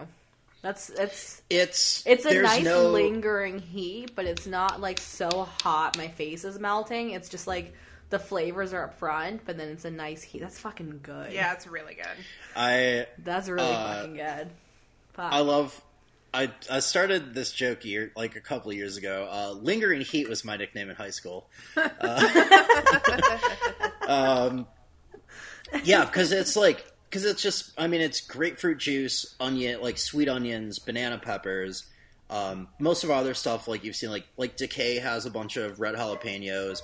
Red Hombres is mostly carrot based, so we have all these other produce that help us round out the flavors. But none of those were available for the Malort sauce if it didn't fuck up the coloring. Right. That that makes So- sense. Yeah. So Which is why it's thinner and hotter. record. I have a question off the record. Um, Death Rosen sauce has changed color. What caused that? Lindsay, of course you'd ask. Uh, So well, the Uh, only reason no, I asked I've- is because like I had an old version of it that was bright orange, Mine and then is this one's kind of like a green. Like right, mine's like a little bit greener. Um, Uh, so what changed that? so they're all, uh, and this could be on the record too. I don't like. It's just the whatever color of Thai chilies are available. oh, that makes Oh, sense. okay. so Makes it's either like green or green red, and red. Yeah. I mean, I just go like I live. I'm walking distance on Kimball to Joong Boo, Oh, and so it's like if Oh, Joong Boo. boy. Oh, I know. Joong Boo's amazing. I love that place. It's so good. It's What Just a, the what a dumplings, like- location. Like do you ever i mean i so when i moved into this uh this apartment with my partner we're on kimball not to uh, whatever i don't give a shit if i dox myself no Stephanie has me. literally told people where I live, so it's fine. Also, I think I've She's talked tagged about her where apartment. she has tagged her apartment in Instagram posts. Well, I ta- I don't fine. tag my apartment. I tag the poo fountain. Because which Yeah, Oh, which yeah, not so you far live- from your apartment. yeah uh my buddy You t- devin sorry, who you plays tag- in direct hit lived in the poo fountain building I live Stephanie around the tags block from the poo fountain. Stephanie yeah. tags the Wicker Park Park, which is twenty feet away from where I live. Well, if you Can if you you search Butcher Butcher Park, that's what shows up. I'm just saying it doesn't Yeah. matter. You can say you live on Kimball. Was what the point Yeah. is? Is that Stephanie used to tag like 20 feet from my apartment. Oh, I, Nobody yeah. showed up. Nobody shows up to apartments. No. It's okay. Yeah, I'm not. I mean, I'm- we hold might on. now. We might just Like- fly there and be like, "Give me hot sauce, let us in." Yeah, come up, come over. Like I don't have a yard, but we got a dope roof. Come and hang out. Um, fly in from LA and hang out.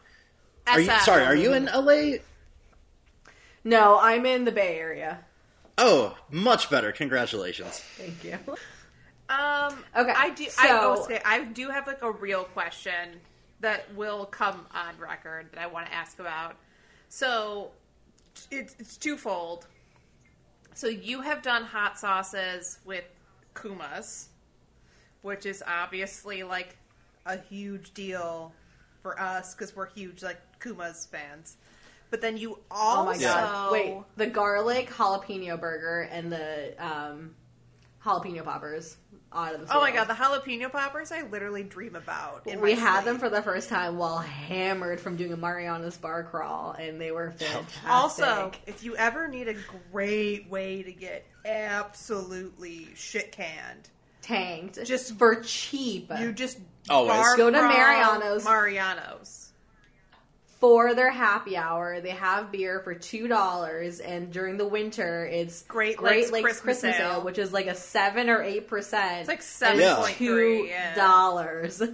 Yeah, because like Christmas, Great Lakes Christmas Ale is like seven or eight a pour at any bar. And they were pouring like Two dollars for a pint. Two Hell dollars. yeah!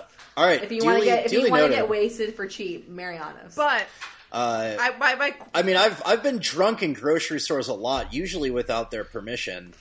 Mariano's uh, has the bar, so you yeah. can get drunk at the bar and then like go to their hot bar for food once things are open again, and you can there are hot bars. Again, Oh, I've been bars. I've been hitting their hot bar. So every time, and this could also very much be on the record. I haven't been until the pandemic. I hadn't shopped at Mariano's without eating two chicken tenders I didn't pay for in years. I'd like No, my I last. think that that's the price to to shop at a Yeah. grocery store. Yeah. Like you know how like you're like you can try the grapes for free, you can try the chicken tenders for free. yeah, Yeah. no, I mean, I'm I'm pretty sure I've eaten like a like over a thousand dollars in chicken tenders at Mariano's. I'm sure they're building like a federal case against me. No, it's it's obscene because that's like I mean I was living I wasn't expecting. no like this is years and years and this is like going once a week for like three years and just the Oh my first God. stop is like go get a little clamshell, put two chicken tenders in it, eat while I'm shopping, dish the clamshell, and then check out and get the fuck out of there. oh my god, I love it. That's amazing. Yeah, highly uh, recommended. Oh no, my but God, so that's the real question here was so you did a collaboration with Kumas, and then you also were a part of the artist, um, like food catering for Riot Oh, the- Fest. I'm really glad you asked that because that's what I was going to lead up to. And the only reason that we know that you're part of the artist catering for the like Riot Fest hot sauce is because my ex worked with the or yeah worked with the guitarist from Against Me because he was like in Gainesville. Um, so Oh, that's the only reason. Yeah, that was the only reason that Wait, does we. does James have a bottle of my hot sauce at his house? I don't know. I hope Oh, okay, so. all right. But Shit, he, that'd be really um, cool. after we broke up, like my ex was like obsessed with Soothsayer too because I had picked it Oh, up well, and he was like, "This is amazing." yep. And then um, James had mentioned to him that um, they were like, "You guys were catering the hot sauce for the artist tents," and he was like, "I wonder if I can get some from him." It was like, "If you can get some from him, get some from me too." Damn, Um, so that's yeah. uh, so that's He super funny. James from Be- Against Me knows about your hot sauce from Uh, this third so- hand story. So I've I've definitely barked up again. If we're talking dream collaborations, uh, against me is. I gave it some 100%. thought on one of our breaks. Like against me is probably my biggest one because, uh, I mean, obviously, like as you Laura pulled the bottle out, like we're amazing. like we're connected with Typesetter, and Mm-hmm. Typesetter opened up for against me on a bunch of shows a few years ago. and like we were we went to the show at Codfish Hollow in Iowa, which is just this awesome like barn. It's just a barn they host shows in. So if you ever get the like chance to go to Codfish Hollow Barnstormers, it's incredible. But we were hanging out there, and like I went to the Bloomington show a couple days later, and they had talked up the hot sauce with Laura. So I've like presented against me with hot sauce. Like I think we're like hopefully that's that's a 2021 goal. Like let's just we'll all just beat up Laura on Twitter and be like, hey, remember, hey, remember We that hot sauce? We should. Um, I mean, my ex and I are not on speaking. No, well, Oh well, we, we won't involve him. Yeah, well, fuck, fuck that James guy. is a cool as fuck guy because he has like a day job just to like keep busy with that he like does just because he doesn't want to sit at home waiting between tours. So I'm sure that you guys can make you can make this happen. And Against Me is a fantastic band. I love Laura so much. I do too. As a person? Oh, I love Laura. I love her so much as a person. So I Yeah. am like rooting for this collaboration to happen. And I think that they- Laura, fucking rules. I mean, it's just the fact that like James from Against Me like peripherally knows about my company through the Riot Fest hot sauce makes my day. Um, And But, you like, were yeah, those- listed um, by Riot Fest as like one of the like last minute gifts. I think in like 2018 or 2019. yeah, Um, so like Riot Fest, obviously. I mean, you were the hot sauce for We Riot were Fest, but that's actually really amazing. salty when we found out that you were a part of Riot Fest, and we, as the general public, did not have access to the hot sauce. We were really upset Yes, about we that. we were we So- were salty about that, and right. we love so. And we also like will argue, and this is the hill we'll die on, is that Riot Fest is the best Chicago festival. yes. So Uh, yes. that's that's a hill I will put my fucking tomb on. Absolutely. Um, I'm coming back just for Riot Fest next year. My Chemical Romance. So- it's mostly gonna to cry my during my chemical romance. I that was my biggest like I was supposed to take this company full time. I was supposed to have all these amazing things lined up for 2020, but nothing pales into the fact that I didn't get to see MCR this year. Oh no, like I'm mad that we didn't get to cry at MCR holding hands and like hugging each Oh, yeah. other like we do at shows that mean Yeah. something to us. Uh, the last Um, time So- I feel like we really cried at Riot Fest was Weezer. You and I. Um, Because we of how didn't bad they were? oh, we love Weezer. It's a whole oh thing. no, we love Weezer. Well, Oh no, that that's set we like loved their set at Toto Riot Fest and was they great. covered a bunch of Toto during the Riot Fest show. That's why we cried. no, Uh, no, that was I an feel like amazing we cried show. during the Flaming Lips. Oh no, that's fair. You and I just like held each other during the Flaming Lips in 2019. Yeah. I didn't I didn't cry at the because that was like yeah Weezer and Flaming Lips they were was that the year I think that was like twenty Weezer was- Weezer was 2018. Flaming Lips Yeah. was 2016, and then Nine. 2019. Flameless. Yeah, the show we're talking about specifically is 2019 2019. because That's when they did Yoshimi Okay. battles the pink robots. Yeah, back Yes. to front. And then that was the same year that was Bloc Party, Silent Alarm, back to front. oh that Um, Bloc and Party we show also- killed We were We- also like holding Yeah, each we were just that. that. was my first time seeing Bloc Party, so I was like Same. very excited about that. Yep. Also the saw- same year that the B-52s and um, oh the B fifty twos Village were the People? best show of that year Dude, the B 52s, we kept joking about buying like inflatable lobsters to send through the crowd, and then we just did it, and people had actually done it. oh that like the beef I saw a lot of great sets that weekend the B fifty twos were the best the Village People They were fantastic. the Village People had a wall of death they oh, saw Oh, yeah. the memes they were into it it was so, good We were very like much a fan of the Facebook events that were like a wall of death during YMCA during Macho Yeah. Man, and like we were Yeah. like, let's do it, and we couldn't get through. It was so It was so tight to get through It was so crazy. for the Village people. they they really they underestimated the amount of people that really wanted to see Village People and B Oh, fifty yeah. because they had them at the like They the should have been third on a bigger stage. They should They have been like on, on the the backstage. stage. Yeah, they should have been. Agreed. Um, that was, I think, last year was also the year. Not last year, two years ago was when we saw the Garden. Oh my Um, god! And they just wrestled each other on stage. Because the garden is love the the two twin brothers. They're- and they just literally so they're like wrestled. this- I don't even know how to describe their music other than like straight up chaotic noise. It's like noise. Um, it's like death grips, but with like a rock sound. yeah.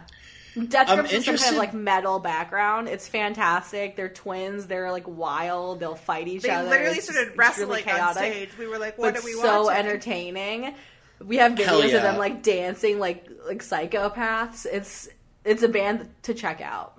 I I'm definitely gonna check that because like Riot Fest has been one of the festivals like, and I've been to like like Bonnaroo and Coachella and Yeah. Pitchfork and fucking everything else, but Riot Fest has had the most acts that like I will just stop in my tracks and be like, what the fuck is going on here? Yeah, we discovered that's- the Hu because of that. Oh, that. The Hu is because of so Riot good. Fest. Oh the oh Like some the some HU? Mongolian metal, Yeah. hell yeah. yeah.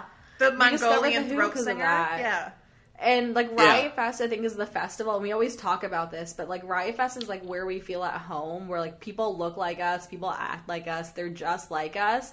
And like we'll go to Lolla because we like a lot of the music of Lolla, Mm-hmm. but like we feel like it's all like high schoolers and like Gen Z. Yeah. But like Riot Fest is all like aging, like hipster, aging like emos and aging metal kids that are like, like fucking living their last days out, enjoying that shit, and it's like. I, it's Listen, amazing. And Riot I want to Yeah. go the to a music festival where I can drink that all rise orange wit all day, every and the, I mean, and the beer, the fact that it's not like, I mean, they have Goose Island beer, but like All Rise beer is fantastic, and they have a. And All Rise like sells out. 100%. Oh, yeah, Fucking dude, Riot the- Fest. the By, like, Wonder third- beer by the is so second day, good. it's sold out. Yeah, no, I mean they they do an incredible job. I mean to go back to the original question, like I mean we've I've been lucky to have become friends with a number of the people who put on Riot Fest. Wait, do you know they're Riot just- Fest, Mike? I do not. That's I don't I don't know Riot Mike. That's unfortunate. I hope to at some point. So Um, the reason I asked that is because I thought Riot Mike was a real person up until like two years ago, and then Stephanie graciously told me that it's not a real person. it's just like Um, whoever's running the and Twitter I still account. Don't believe that Riot Mike isn't a real Oh. person. well, I'm gonna yell at my f- my friend who I will not name right now because I'm pretty sure he's been running the Twitter and letting me look like an asshole for these past like, two my- the years. point, my No, I point with legitimately that- thought Riot Mike was like the founder of Riot No, Fest. and, Riot like, Mike Whenever is like you like, get an email from Riot Mike, it's like, oh, this is like the the the Kyle of Riot Yeah. Fest, and he's telling us this, but he's apparently not a real person. I I don't. If I'm gonna Stephanie's do- wrong, I have no, no, no. If text to Stephanie's wrong, say this. it. If you think Stephanie's wrong, you I- say it. All right, I believe I am. I have been led to believe that there's someone named Mike who is the mastermind behind Riot I mean, I'm Fest. Suck sure it, that's Stephanie. a He was- person, but He Suck was it, never- Stephanie. You're wrong. who has never been like he's never like really done much publicly. Like there's a lot of talking heads for that, but to my knowledge, there is a Riot Mike, but Riot Mike is not writing tweets No, and Facebook exactly. Suck it. Stephanie. my oh, my interpretation has always been that Riot Fest Mike is just like No, but like Whoever you is told me that Riot Twitter. Mike wasn't a real person and like it No, wasn't someone that even said that- existed. You you the way you made it seem was that like it was just a made up like se- like fantasy person that I they just just like decided Riot was going to be like the the face of the behind Riot the Fest. Twitter account. I didn't say No, anything. you made it seem like it was I'm- just a made up person. I'm I'm You're fairly wrong. certain that Riot Mike is not a pseudonym. right? Like, she I'm- had made it seem like it was a pseudonym and it was just like a fake person and like But it was all but run by Riot someone else and like Mike's Riot not Mike wasn't a running real the person. Twitter account, so on Twitter, No, it's a but that's pseudonym. fine. But Riot Mike is a real person. So he technically Riot Mike could be both a person and a pseudonym. Okay, I mean fair. So I think we'll I think we'll compromise on that one. uh, So Though- what I'm hearing though- is, I mean, you guys you guys have had the Perdition hot sauce before. yes, That's the Riot Fest hot sauce. okay. I think everybody knows my favorite Chicago band is Post Animal. Yes, Animal. we all know. I love them very much. Um, they're my Also incredible. Yeah, they're so. Good. They're so good, and we've had many encounters in the wild with them. But like one of my favorite bands, like period, is Post Animal. Um, before I lived in Chicago as well, um, so Post Animal. Um, but as I have been exploring lesbian music because TikTok talk, TikTok has told me I'm a lesbian. Even Um, though you're in a, La La a- a heterosexual relationship. Yes. Um, Oh yeah, uh, you should you should talk to my partner about TikTok turning you into a lesbian, even though you're in a heterosexual relationship. No, my boyfriend is literally like, I know that you're basically like bisexual, but you're just dating me because you are, you've been dating me since the beginning of quarantine, and you probably like would have like explored that a little bit more. Um, Lala Lala um, is I've been listening to her a lot, and then um, Twin Peaks, obviously. So my favorite Chicago band of all time is no longer a band because they broke up and ruined my life. Was Knee High? They ruined my life when they Oh. broke up. But now my favorite Chicago band is Deeper. Or Oh, Dead. Deeper's super good. I like Dead. I lo- There's that's kind of one of the things I miss That's about like living in Chicago is how many like local shows we went to I go know. see. Um, and not even just local to Chicago, but we'd go see like Disq and like um, Disq we- opened I mean, for see Post Animal shame on New Year's we could. Eve of 2019. I remember. Even though they're a band That from Madison, favorite show. Wisconsin. Yeah. Um, we would just go see like Yeah. random Chicago bands that we could, and, like uh, like Cole. We went to see so we, we saw we saw Jay Fernandez. Yeah, we at, saw like, Jay Fernandez Cole's. at Coles. We saw Slushy play. Hell yeah. Um, Yeah. Like I miss that. I miss like Yeah. seeing like and I don't know who's gonna like introduce me to local bands here and like, go to dive bar shows with me, but um, one of my favorite things about Chicago is like going to dive bars and seeing like random shows of bands that like would later eventually blow up or get bigger. Um, and Well, it's funny you mentioned Coles specifically in that because Coles is a very unique spot in the fact that, like, I mean, Coleman, like, I've met the because we we released our Malort hot sauce stop dropping names. Why do you gotta know everybody? because And why I could why did that's we just- know you like before quarantine? Where like we could have met all these people with you. Yeah, yeah, just come and come and hang out and oh, I God mean, damn Cole. it, Kyle! I mean, Coleman Why'd you just reach like out? Why? Why did this friendship relationship Hey, start? one of us is still here.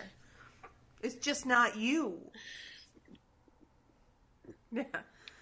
Um. So keep telling your Um, story about Coles, though. I want to hear more about where you were going with this. Oh, I mean, I just, I just think like it's like Cole's is a wonderful place where it's just like, because I mean, you when you consider like so many like venues and bars in Chicago, like, like this is a punk bar, like Oh, this is a hip hop bar, like this is whatever. Like Cole's will have literally who the fuck ever yeah. that wants to be there. And I think that that's an incredible way to approach it. And like they've never, from what I've seen, like they don't approach hip hop in a different way that they approach punk rock, No, as they at all. approach comedy. It's just like come in, be cool, and like let's all have a good Yeah. time. And I think like that's really been a strong point of what is legitimately the grossest bar since the mutinies It, closed. yeah, I mean, Coles is gross. My my go to catchphrase that I like to use all the time, I actually adopted from Beauty Bar. Um, is be cool or beat it, and that's their the stamp that Yeah. they use when you come in is be cool or beat it, and I use that phrase in everything because Beauty Bar is also disgusting. And it's my favorite Oh, it's place. horrible. It is my favorite place in the entire world. I uh I had a real deep 20 like early 2017 in beauty bar where it was just like actually I should grab a computer charger cuz I am almost out here. Uh but beauty bar was so wonderful cuz like Sunday night emo night like yeah, I don't give a fuck about work tomorrow and I am going to get flagrant like if I was ever to be I've luckily I've never been cut off at a bar outside of like one we incident. haven't either. Our friends have. I've never been personally. I I just caught a look on that one. I've never been personally cut off, but I've been cut off by proxy. Uh, but I have. I am shocked that Beauty Bar never said like you need to go the fuck home. Uh, so let's do a last shot, um, and then last question. Ooh, yeah. So, question is favorite hot sauce as we take this last shot All of more. right. Cheers. Cheers. Cheers.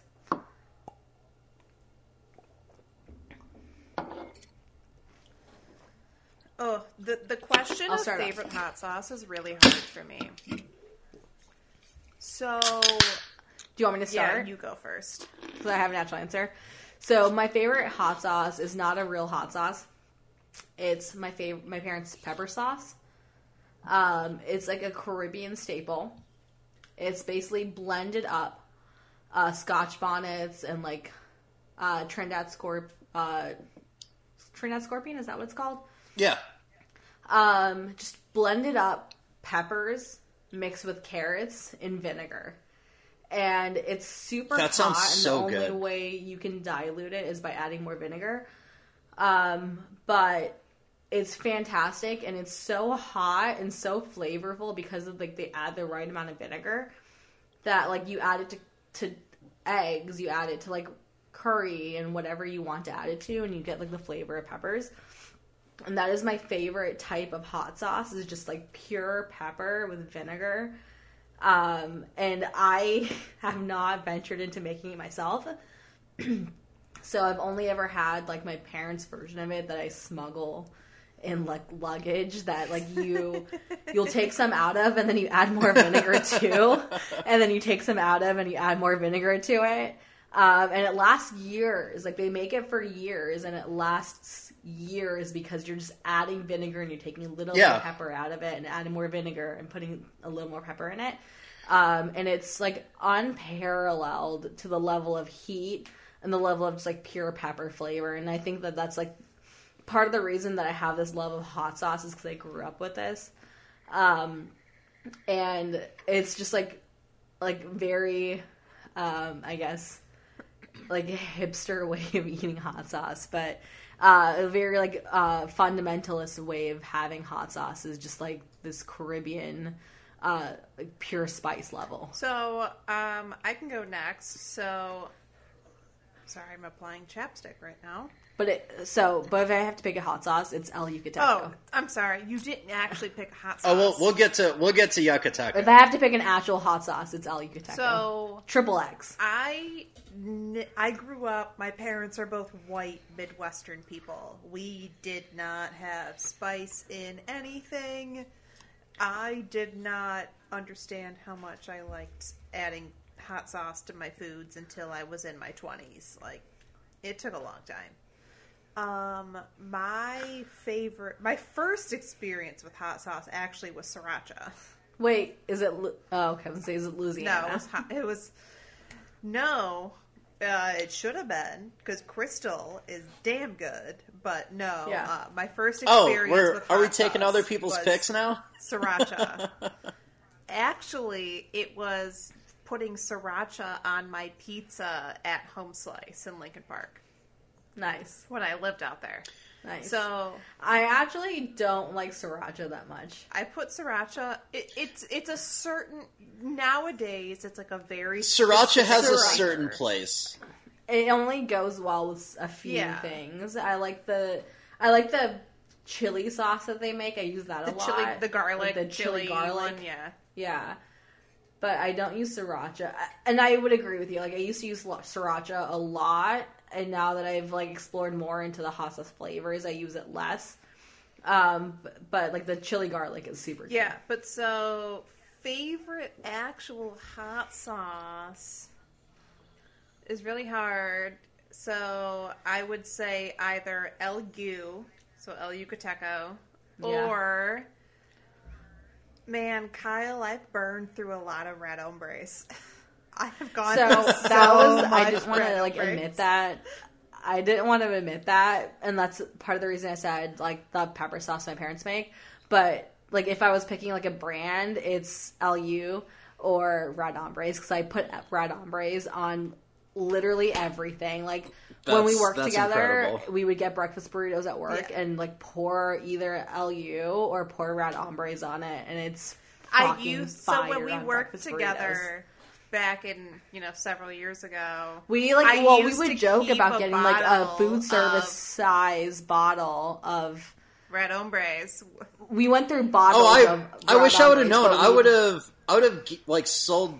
I would have given you guys like a quart jar of red hombres. Like we have a there's there's this girl um, that like also like she lives right off of Division.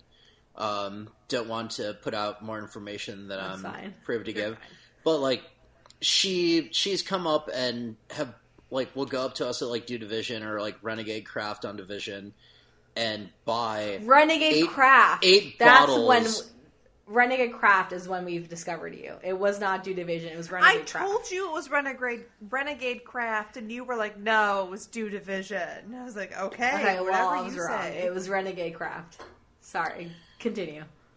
but she would come up and she's like, "I want eight bottles of uh, Big Smoke," and I was just like, "Thank you," but like also like you're like I've seen you here multiple times. Like I can just like you don't need to just keep like feeding the meter on this. Like I can just give you a quart and a squeeze bottle, and like you just have this like as your own.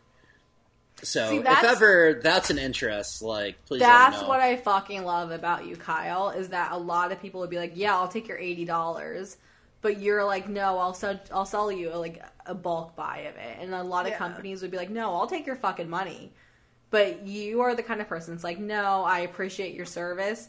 And I appreciate that you're buying my shit, and I will sell it to you like cheaper than buying eight bottles.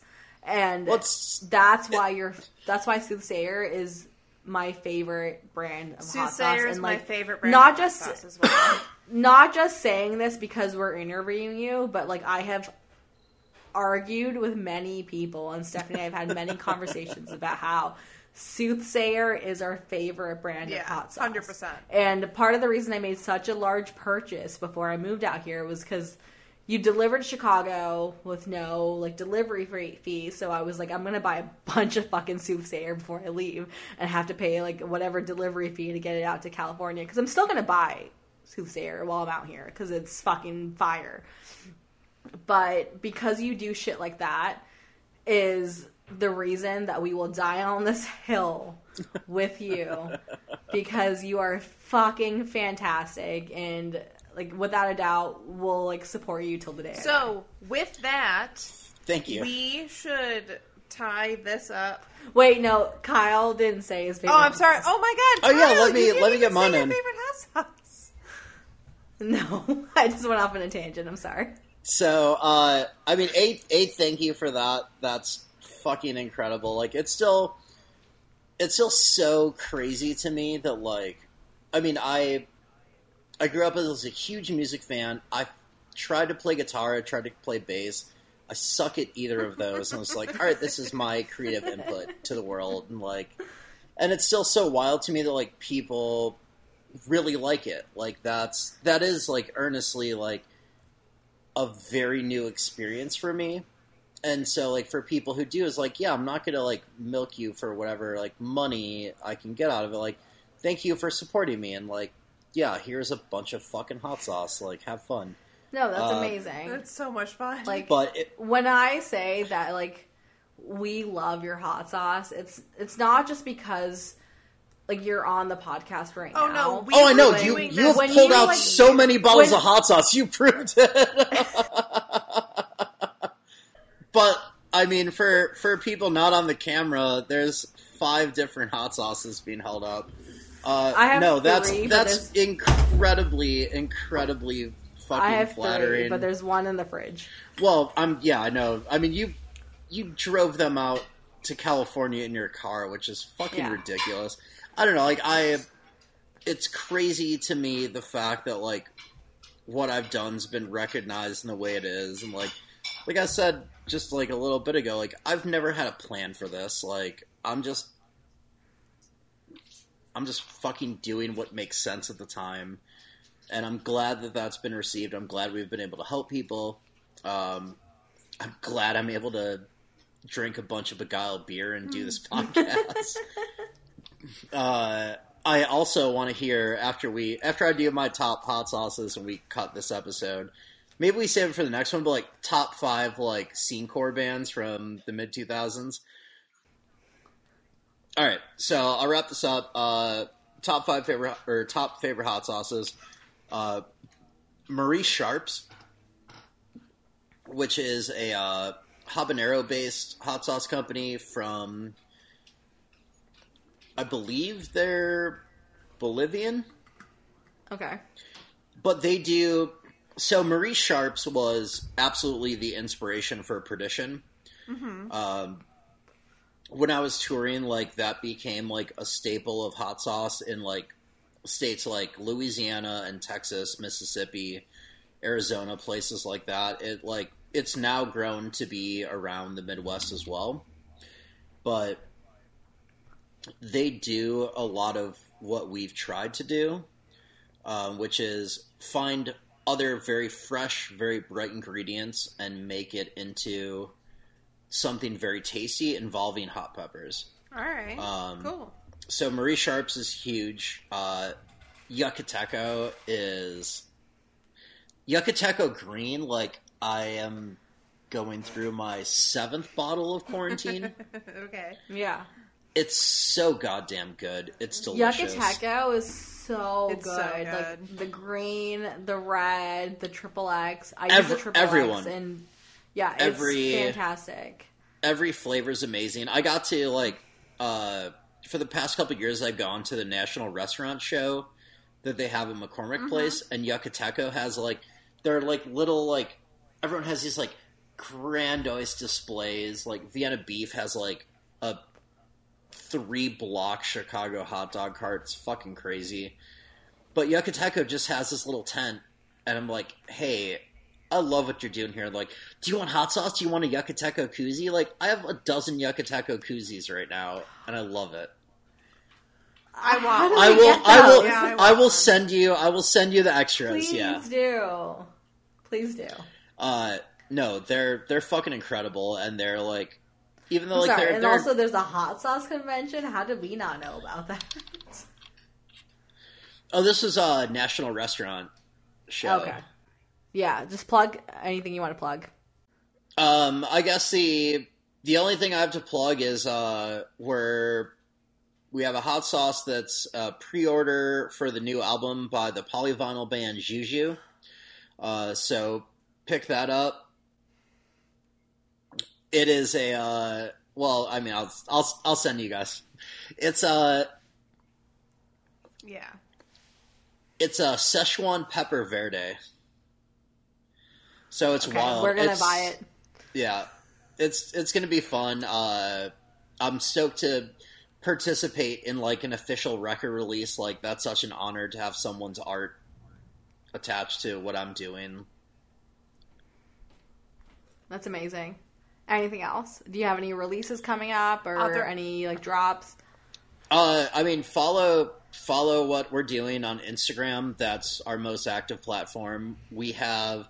I'm currently working on ten projects to put out in 2021. So Fuck we're going to yes. be very busy. So there's going to be a lot of new stuff. Uh, in the meantime, uh, keep buying GameStop and AMC stocks. Uh, And fuck- Bill the Bear Jim stocks. Stonk and Nokia Fuck. And yeah, Blackberry. and Nokia and and BlackBerry and Uh, Blockbuster. fuck the financial institutions, fuck the patriarchy, fuck the oligarchy. Uh, you know by what? Let's Soothsayer. buy Soothsayer because you know what? We're the official hot sauce of the revolution. Yes, you Yes. are. Yes, you are. All right. Thank you for joining us, Kyle. We appreciate it. And this has been probably one of the most fun episodes that we've ever done. I'm sure we will have one coming in the very near future.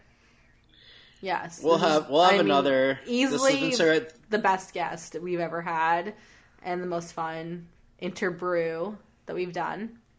Thank you, Lindsay. Thank you, Stephanie. This has been a fucking. It's been a ride. It's been a privilege, and uh, I I can't wait to uh, get drunk together in the very near future. Riot Fest, Riot cried my, my chemical romance. Thanks everybody for listening. If you enjoyed this show, please go on your favorite podcast streaming service and give us a five star rating and write us a review. if no one you ever write leaves a, us reviews. if you write us a review, we will read it on the show. And we say this every episode, and no one has written us a review. So keep that in mind. You could be the first. The second. We've done this two years ago. with Marcus. Um, Yeah. It could be you. You could be the next person that we read their review. Your name could be here. Yeah. um, Cool. make sure you listen through the outro to hear our social media handles. Please interact with us on social media. We love to talk to you guys, so please talk to us. We will talk to you.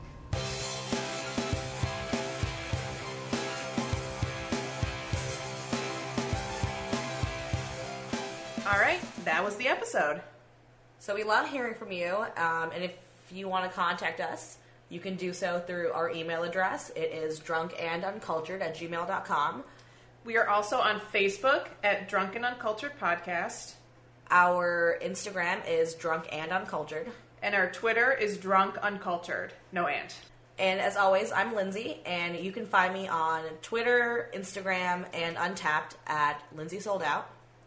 And I'm Stephanie, and you can find me on Untappd, Instagram, Twitter, and Tumblr as underscore Steph Color. And you can also follow my concert Instagram at Shitty Concert Blog. Stay drunk, guys. See you next time.